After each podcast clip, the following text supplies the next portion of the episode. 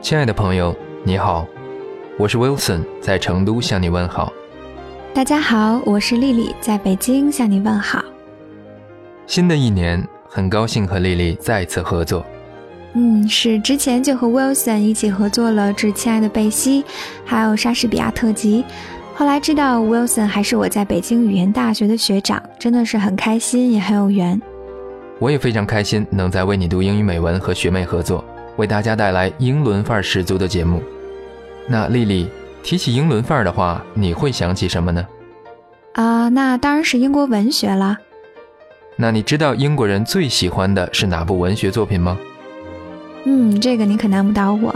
据我所知，直到二十一世纪，英国人心中最喜爱的一部文学作品，仍然是于一八一三年问世的名著《Pride and Prejudice》（傲慢与偏见）。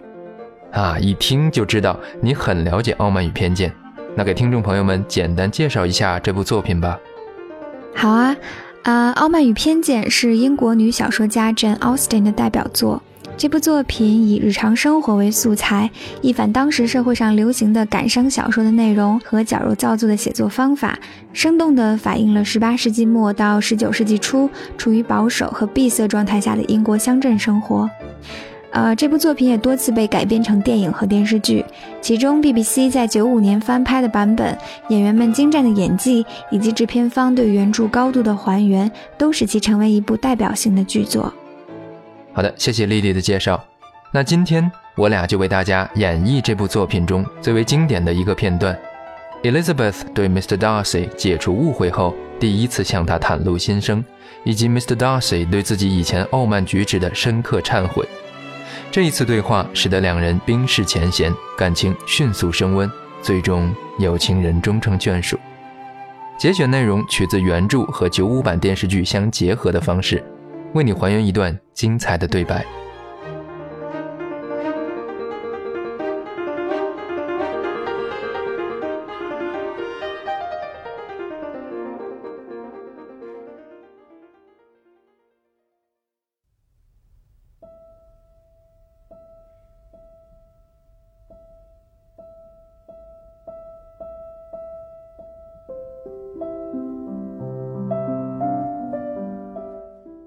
Mr. Darcy, I'm a very selfish creature, and for the sake of giving relief to my own feelings, care not how much I may be wounding yours. I can no longer help thanking you for your unexampled kindness to my poor sister. Ever since I've known it, I've been most anxious to acknowledge to you how gratefully I feel it. Will it known to the rest of my family, I should not have merely my own gratitude to express. I am sorry, exceedingly sorry, that you have ever been informed of what may in a mistaken light have given you uneasiness. I did not think Mrs. Gardiner was so little to be trusted. Oh, you must not blame my aunt. Lydia's thoughtlessness first betrayed to me that you had been concerned in the matter. Let me thank you again and again in the name of all my family for that generous compassion which induced you to take so much trouble and bear so many mortifications for the sake of discovering them. If you will thank me, let it be for yourself alone. But your family owe me nothing. Much as I respect them, I believe I thought only of you. You're too generous to trifle with me. If your feelings are still what they were last April, tell me so at once. My affections and wishes are unchanged, but one word from you will silence me on this subject forever. Oh, my feelings are. I'm ashamed to remember what I said then. My feelings are so different. In fact, they are quite the opposite.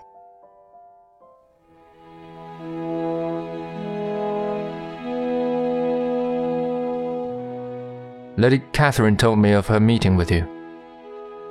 I may say that her disclosure had quite the opposite effect to the one she had intended. It taught me to hope, as I had scarcely ever allowed myself to hope before. I knew that had you been absolutely irrevocably decided against me, you would have acknowledged it to Lady Catherine, frankly and openly. yes, you know enough of my frankness to believe me capable of that. After abusing you so abominably to your face, I could have no scruple in abusing you to all your relations. What did you say of me that I did not deserve?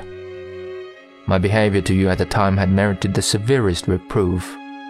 It was unpardonable. I cannot think of it without abhorrence. The recollection of what I then said of my conduct, my manners, my expressions during the whole of it, is now and has been many months inexpressibly painful to me. Your reproof so well applied I shall never forget, had you behaved in a more gentlemanlike manner. You know not, you can scarcely conceive how they have tortured me. I had not the smallest idea of their being ever felt in such a way. I can easily believe it. You thought me then devoid of every proper feeling, I am sure you did. The turn of your countenance I shall never forget, as you said that I could not have addressed you in any possible way that would induce you to accept me. Oh, do not repeat what I then said. I have been a selfish being all my life, in practice, though not in principle. As a child, I was taught what was right, but I was not taught to correct my temper. I was given good principles, but left to follow them in pride and conceit. Such I was from eight to eight and twenty, and such I might still have been, but for you, dearest, loveliest Elizabeth.